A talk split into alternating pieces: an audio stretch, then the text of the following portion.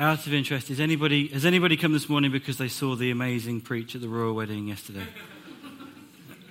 because uh, if that's your level of expectation, uh, you're in for a fun morning. Um, so, as a church, we are in the middle of uh, what we're calling the year of biblical literacy. The aim of this year is not, so, not for us to come away with more memory verses, but for us to learn how to read the Bible and grapple with the Bible um, and really try and understand what it means when it says what it says.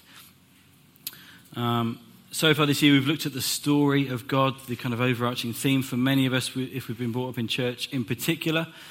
Our understanding of the story of God is, is we were bad, we sinned, and, uh, and then Jesus came to rescue us. And whilst that bit is true, that's not the whole story. So we would say that God, uh, in brief, if you want to listen to this, go to the website. There's a whole series called The Story of God. Have a listen. But we would say the story looks something like this God created everything around us, all that we see, all of creation, and it was good, and we sinned, and Jesus did come to redeem us, to bring us back into relationship with God. But that's not the end of the story. The, the story ends with the restoration of all things. And that's something that we get to partner with God in. Uh, last week, Steve then started this series we're calling The Prophet, where we're looking at the book of Isaiah and the prophets more broadly. Um, uh, and, and, this is, for me, this one's been fun because I've always read, read the prophets a certain way, and this has been quite eye opening for me. Um, and the question we need to start with, I guess, is what is a prophet? It, so we, we may say a few things when we talk about prophets. We might say that they, they predict the future, they see the future, they speak it out, and, and it happens. We might say that they look at society and, and, and they can see what God is doing and become part of social reform. So, talking about somebody like Martin Luther King, um, who really, I suppose, was, was one of the, the key figures in the civil rights movement in America, but across the world. And we might say that uh, a prophet is a herald. So, a lot, so there's a good amount of the work, writing of the prophets which says there's a Messiah coming, Jesus is coming, and, and, really heralding that. And those are, those are useful things, but we would actually, really, when we're looking at a prophet, what we're saying is um, somebody who, who is an intermediary between God and man, somebody who speaks and we consider them to be speaking the voice of God, expressing the emotions of God, because that's what we see in, in the prophets is, is some of the emotion, some of what God is feeling towards his people comes out, becomes clear. And we're using this quote um, throughout this series, which says this The prophet was an individual who said no to his society, condemning habits and assumptions, its complacency, its waywardness, its syncretism. His fundamental objective was to reconcile man to God. Now, I don't know if you're like me, maybe you've in the past read the prophets and you've gone, these guys are angry. you know, these guys are, these guys are miserable. Um, but actually, what they're doing is they're highlighting that God is desperate to reconcile man to himself.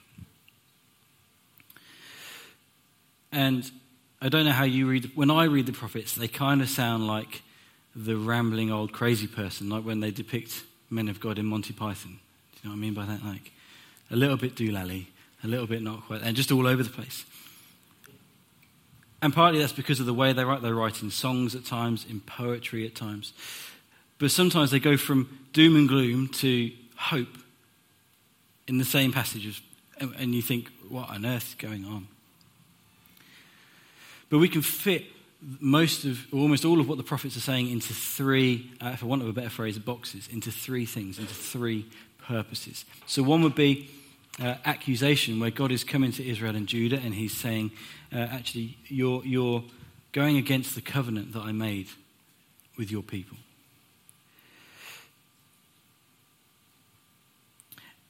And sometimes that sounds like God is just mad and just angry, and that's the end of it. It's not quite that simple because actually, what God is doing, He's pointing those things out because He's saying, In this covenant is my plan for the entire world, and, and you not being in that covenant is a, is a problem. So there's accusation and there is warning. So these are the consequences for not coming back into that covenant. So, and we see this happen is they're warned about going into exile, about having their lands taken off them, about having their, their own authority to govern themselves taken off them. And that's what happens. So we see the promised land taken from them. But then, as, as well as accusation, as well as warning, there is then hope. Uh, that one day there will be a Messiah that God's redemptive plan will take will, will come into fruition, uh, and there'll be this hope and this reconciliation between man and God. That's also then hope for the restoration of all of the world. And you can fit most of what the prophets write into one of these three things. And this gave me great clarity because I could see why they're saying what they're saying. They're not just rambling, they're fulfilling a purpose. So this morning we are, this talk is loosely called The Plan and the Hope of God. And we're going to start, there's a few key passages. Uh, if you're the kind of person that likes to keep up with the Bible passages, uh, you um, just put your thumb now in Isaiah 5, Isaiah 10, uh, and Luke 11. So we're going to start in Isaiah 5. So this is a song. and it says this Isaiah 5, verses 1 to 7. I will sing for the one I love. That's Isaiah singing for God. A song about his vineyard. My loved one had a vineyard on a fertile hillside. He dug it up and cleared it of stones and planted it with the choicest vines. He built a watchtower in it he cut out, and cut out a winepress as well. He looked for a crop of grapes, but it yielded only bad fruit. Now, you dwellers in Jerusalem, people of Judah, judge between me and my vineyard. What more could have been done for my vineyard than I have done for it? When I looked for good grapes, why did it yield only bad? Now I will tell you what I'm going to do to my vineyard. I will take away its hedge, and it will be destroyed. I will break down its wall and it will be trampled. I will make it a wasteland, neither pruned nor cultivated, and, briars and thorns will grow there. I will command the clown. I did this earlier. For some reason, I can't say clouds. So what I say is, I will command the clowns to not to rain on you. But it says clouds. Okay? I just can't say it in the sentence. Um, the vineyard of the Lord Almighty is the nation of Israel, and the people of Judah are the vines he delighted in. And he looked for justice but saw bloodshed, for righteousness, and he heard cries of distress. Now, that is a happy song if ever I've read one. Would you agree? Uh, but what's happening is this God is using this, this image of a vineyard, and what he's saying is, is, is I planted a, a vineyard, I worked hard for it to cultivate it. And he's talking about Israel and Judah. And he said, I've done all these things that you need to produce good fruit. And, and in, within that, there is included the promises that he made to Abraham and to Moses and to other people. There is the Exodus where he brought them out of slavery in Egypt and to the promised land where they had their own land. I did all these things. The conditions were right and he watched over them, but when he came to harvest them, what he found was bad fruit. So, what was God looking for? If it's bad fruit, what was it that God was looking for? What would be good fruit? We can read it in verse 7, where we kind of come out of the song and Isaiah summarizes what he's singing about. And he said, This is what God was looking for. And he looked for justice, but saw bloodshed, for righteousness, but he heard cries of distress. Righteousness and justice, these are two things we, we maybe we, we hear a lot in church. I don't, I don't know what your background is. In the Old Testament, righteousness and justice are referred to 200 times.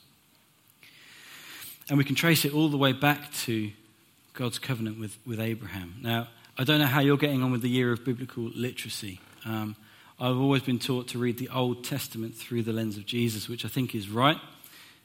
But as the year goes on, I'm just more and more aware of how much I do not understand the Old Testament and how much I do not understand how much of an impact it has on shaping our faith today. So we're going to go back to Abraham, and we seem to come back to Abraham an awful lot this year. I don't know if you've noticed that. Uh, we're going to go to Genesis 18, uh, and it says this So Abraham will surely become a great and powerful nation, and all the nations on earth will be blessed through him. For I have chosen him, so that he will direct his children and his household after him to keep the way of the Lord by doing what is right and just.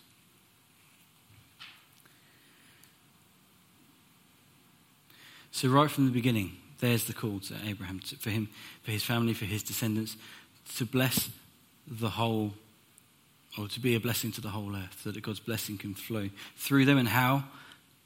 actually through justice and righteousness, by being just and right. And interestingly, this is just a bit of an aside, that passage in Genesis 18, that's the same passage of Scripture that leads to the destruction of Sodom and Gomorrah. Now, how, how many of us think that the destruction of, this was me, how many of us think the destruction of Sodom and Gomorrah was just to do with homosexuality and that was the thing? Actually, that's not, as it turns out, the case. Ezekiel says this, who's also one of the prophets. Uh, now, this was the sin of your sister Sodom. She and her daughters were arrogant, overfed, and unconcerned, and they did not help the poor and needy. It's those same issues it's righteousness and justice. So we're seeing God's plan to bless the entire world through a community of righteousness and justice. And I think we need to maybe have a bit of a uh, look at what righteousness means and, and, and, draw a distinction between the possible meanings because some of us go, when we hear righteousness, we go, well, but Jesus died on a cross and died for my sins and now I'm righteous before God. And yes, that's right, but that's, that's not the, the end. That's not you're off the hook. That's not how really how it works. It's not a case of stamp your ticket and get into heaven. Because on the one hand, there is forgiveness and acceptance in righteousness, and, and that's what Jesus did, where we can stand before God as his children, knowing that we're forgiven and we are accepted. But then God calls us to live righteously, to be a community of righteousness. Uh, in, in, Philippians 2, uh, Paul says this to the church Therefore, my dear friends, as you have always obeyed, not only in my presence, but much, now much more in my absence. Continue to work out your salvation with fear and trembling, for it is God who works in you to will and to act in order to fulfill his good purpose. In 2 Peter, uh, I'd encourage you to read 2 Peter 1 1 to 9, because it says that it, Peter gives this list of things that we should do now that we are saved. And he says it's add to your faith. That actually being saved is, is good and we want that for everybody. But actually, that's not it. That's not all of it.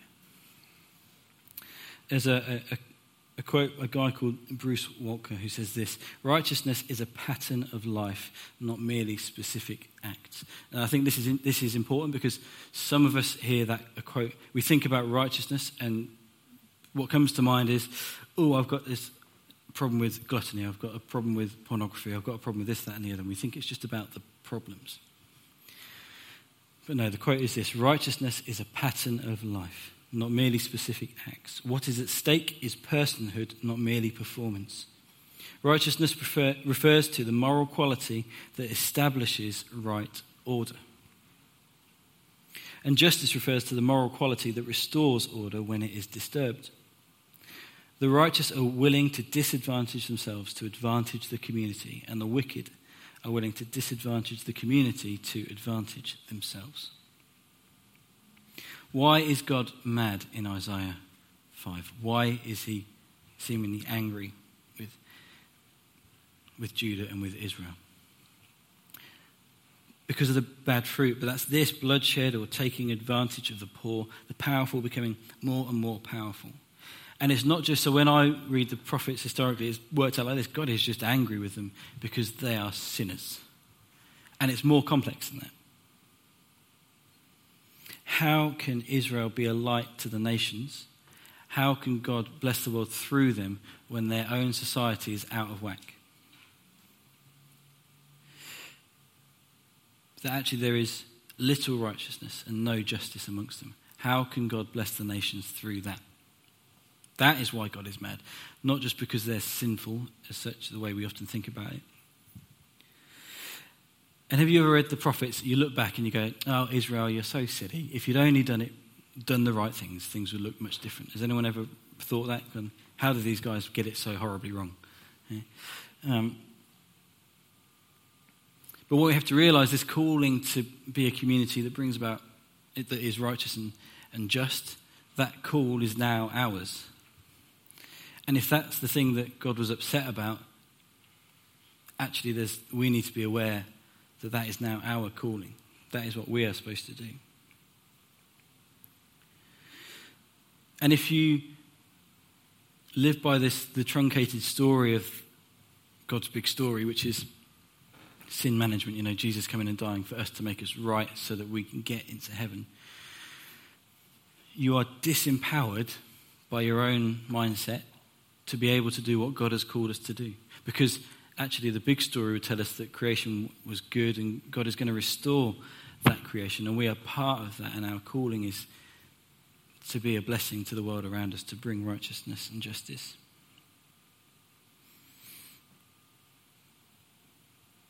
And that doesn't just mean the church with this kind of ethereal capital C that we think, oh, just the church. That applies to us as sons and daughters of God. This is our call. This is what God has called us back to.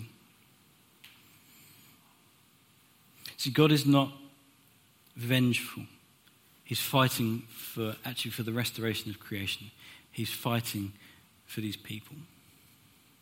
The scriptures talk about, are really all about God's reconciliation, the redemption, the restoration. And what we see, we see God do that through Jesus. We see Jesus do that whilst he was on earth. And we, now that hope that we have in Jesus is ours. We are the Holy Spirit filled, empowered church. The community by which he wants to bring about righteousness and justice. And grasping these concepts matters. A quote we use quite a lot is an A.W. Tozer quote from a book called The Knowledge of the Holy. It says this What comes to mind when we think about God is the most important thing about us. The gravest question before the church is always God Himself. The most and the most significant fact about any man is not what he at any given time may say or do, but what he in his deep heart conceives God to be like. We tend by a secret law of the soul to move towards our mental image of God. So, what is your mental image of God? Because I think we live in a culture, we live in a society that is becoming increasingly individualistic. And I think as a church, we're, we're currently treading a fine line where we are discovering what it means to be sons and daughters of God once again, which is good. But there's a fine line between that and individualism where we make this vast story that God has called us into about us. That Jesus died just for me to prepare a place just for me in heaven. You know, that, that, that becomes all about us and it becomes, well, God can only bless me with, God is going to bless me with good things and it's all about the things that I receive. And if our mental image of God is this God that's wrapped around us, then there's a problem because can I, I don't know if I can say this, but I'm going to say it. You can throw things at me if you want. If, if our image of God is wrapped around us, then are we really worshipping God or are we worshipping ourselves? The other option is to realize that we're part of this big story, that, that actually our image of God is of a God who is out to restore the nations, to heal the nations, to reconcile them back to Him, and to reconcile a world that's gone very, very bad and that God loves each of us, yes, but it is not about us. There's a difference between those two things. It's about his plan. And in the prophets, Israel and Judah, they're not living up to that calling. So God allows them to be exiled. And he deals with the, righteous, the, the unrighteousness and the injustice and the false worship. And it's not pretty. It's not a pretty story. It leaves people with lots of questions they can ask us about God. But they get the message eventually. In Isaiah, there's all sorts of imagery about a land that's laid to waste or a land that's scorched by fire, and, and, and loggers come in and destroy whatever is left of this forest and cut it down to stumps. And if all this is kind of God's plan, is there any hope? Is there any hope? We're going to read just Isaiah 10 and some of Isaiah 11. So Isaiah 10, verse 33 and 34 says this See, the Lord, the Lord Almighty, will lop off the boughs of great power. The lofty trees will be felled, and tall ones will be brought down low. He will cut, out, uh, sorry, he will cut down the forest thickets with an axe, and Lebanon will fall before the mighty one. That's that imagery of loggers coming and chopping down these trees to stumps so they are lifeless. But Isaiah 11 then continues with this A shoot will come up from the stump of Jesse from his roots, a branch will bear fruit. The Spirit of the Lord will rest on him the Spirit of wisdom and understanding, the Spirit of counsel and of might, the Spirit of the knowledge and fear of the Lord. he will delight in the fear of the Lord. He will not judge by what he sees with his eyes or decide by what he hears with his ears, but with righteousness he will judge the needy. With justice he will give decisions for the poor of the earth. He will strike the earth with the rod of his mouth. With the breath of his lips he will slay the wicked. Righteousness will be his belt, and faithfulness a sash around his waist. So there's a lot of imagery in this.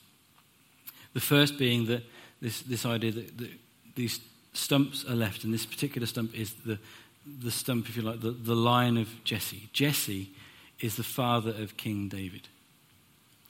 And in the midst of this stump that has died, that has been cut off, there's a shoot, there is hope, there is new life. And there's imagery in there, all sorts of stuff. Um, but actually, this one that's coming is going to be a, a better and a perfect King David, that God's going to bring him about. And interestingly, that this this person will not rule by what they see and what they hear, but they will rule with, with righteousness and with justice. Those two things again righteousness and justice. So Isaiah is saying, one is coming. We haven't been faithful as a nation. But God is coming to accomplish reconciliation. How? Jesus. That's what this, is, this passage in Isaiah 11 is about. Jesus. This is our hope. This is the hope of God. It's still the same plan, but this is the hope of God. Jesus at his core has righteousness, and we see that when Jesus comes to earth. So he, when Jesus comes, fully God, fully man, he lives without sin, he is righteous. And he calls the people around him to be righteous. What does he say to them? Repent. Change your thinking. Go and sin no more. At the same time, he's also defending people, people caught in adultery. He's, he's feeding the poor. Uh, he's spending time and talking to people that culturally you just should not be speaking to. He is just. And I was reading through Isaiah 11 going, yes, the hope of Jesus. This is the good bit. This is the good stuff. And then verse 4 kind of ruined it for me a little bit because it says this He will strike the earth with the rod of his mouth and the breath of his lips. With the breath of his lips, he will slay the wicked. That was a little bit harsh, a little bit tough, that verse. But what it means is this Jesus will come and speak with truth and with purpose. He will tell you if you're right or you're wrong. He's not going to hold, he's not going to hold back any punches. He's, he's going to call out your lies. And what we see here, what's talked about here, we, begin, we can see in the New Testament. And we don't talk about it a lot. When we talk about Jesus, maybe we think of Jesus meek and mild, Jesus walking on water, uh, Jesus feeding the poor and all the rest of it. And, and at, a push, angry Jesus flipping tables. This is not a side of Jesus we're talking about here. What we're seeing is Jesus the prophet, which we don't talk about much. So in Luke 11, verses 37 to 42, Jesus goes what I like to term full prophet mode. Uh, he just lets people have it. So when Jesus had finished speaking, a Pharisee invited him to eat with him. So he went in and reclined at the table. But the Pharisee was surprised when he noticed that Jesus did not first wash before the meal.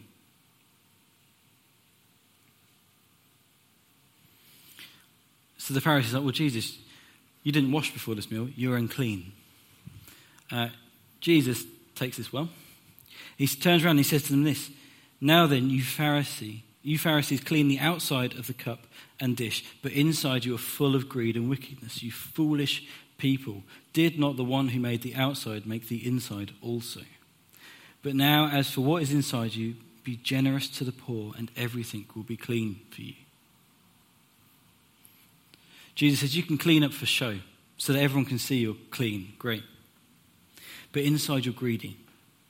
And God made the outside of you, but He made the inside of you. And actually, what is inside of you is not clean. What is inside of you, you should be pouring out to the poor. And then you'll be clean. You should be giving it to them. Stop being greedy. And he kind of continues then Woe to you, Pharisees, because you give God a tenth of your mint, rue, and other kinds of garden herbs, but you neglect justice and the love of God. You should have practiced the latter without leaving the former undone. Um, what's he saying? You look great going to church. It's good that you give tithe. It's brilliant. but you neglect the poor. And you should be doing both, not one without the other. So, as a, as a prophet, in that, that prophet mode, we see Jesus doing what the Old Testament prophets do. He's expressing the heart of God to these people. And I'd say this what's, what we see is if we read it wrong, we see that Jesus is just calling out these people, calling them idiots. But he's not doing that. What he's doing is the same as the Old Testament prophets. He, he's pointing these things out to them to call them back. Call them back into this plan and this purpose that God has for them. Calling them back into this plan where there is a community of justice and righteousness. Because at the moment, it's just a community of religi- religiosity. And there is a huge difference between the two.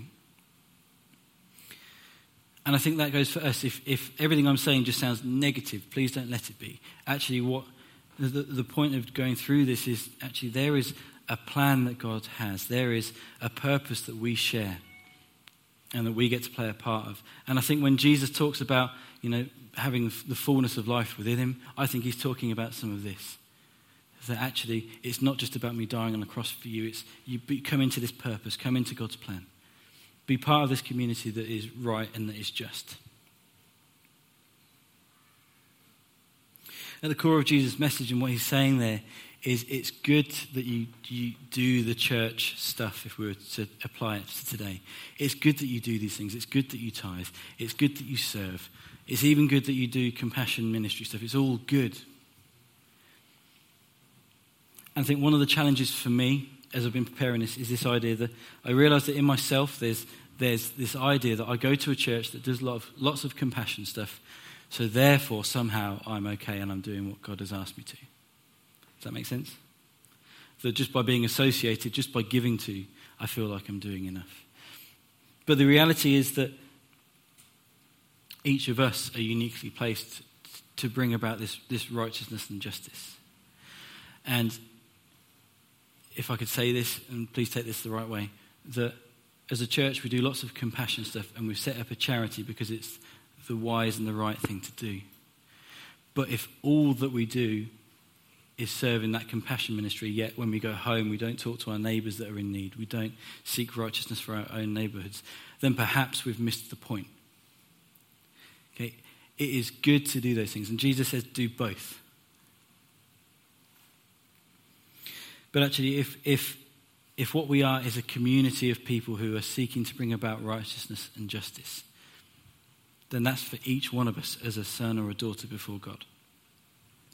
And it's not about this kind of corporate thing, although uh, hopefully that's what it is because we're all active and part of it. So, what does it look like to be righteous and just? For us, how do we apply this? Because let's be honest, a lot of us are very busy and we have these legitimate, or so feels legitimate excuses. But actually, to, to fulfill this, we don't have to go very far. Okay?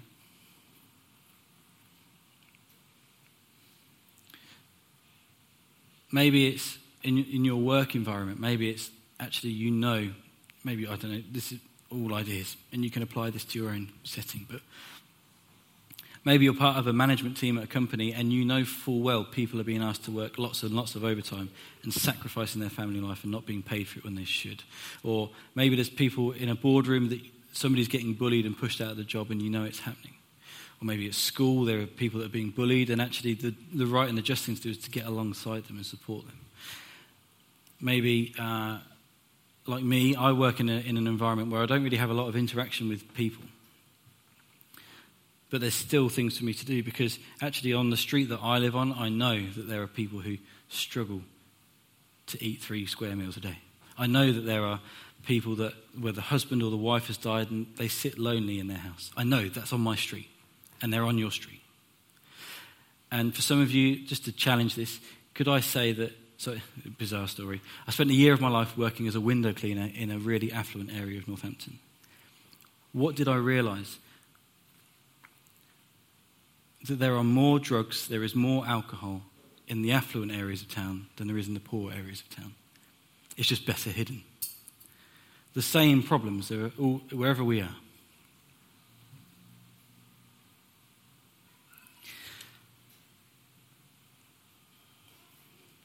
And I think the answer to that question, what does righteousness and justice look like for us? I think the answer is not terribly comfortable.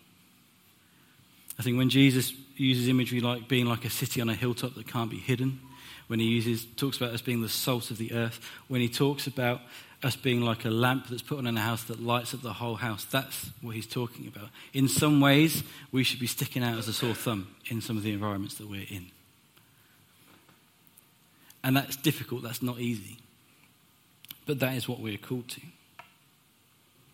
For some of us, we're talking about righteousness and justice. That's the justice side. For some of us, there's an aspect of righteousness where maybe it is just a, some sin things we need to work through. For some of us, we are desperate to see the kingdom of God come, to see healing and, and God do wonderful things. And we look at scriptures like Matthew 6, where he's talking about God, uh, Jesus is talking about worry. And he says, There's all these things, but God's got it covered. Seek first God's kingdom, and all these things will be added to you. What it actually says in that scripture is seek first the kingdom of God and his righteousness, and all these things will be added to you. So if we're ignoring righteousness in our own lives, that's an issue that we need to bring before God. And we're going to pray in a moment, but I just want to finish with this thought that if the plan of God is to bring about righteousness and justice and bless the world through us as we do that, then actually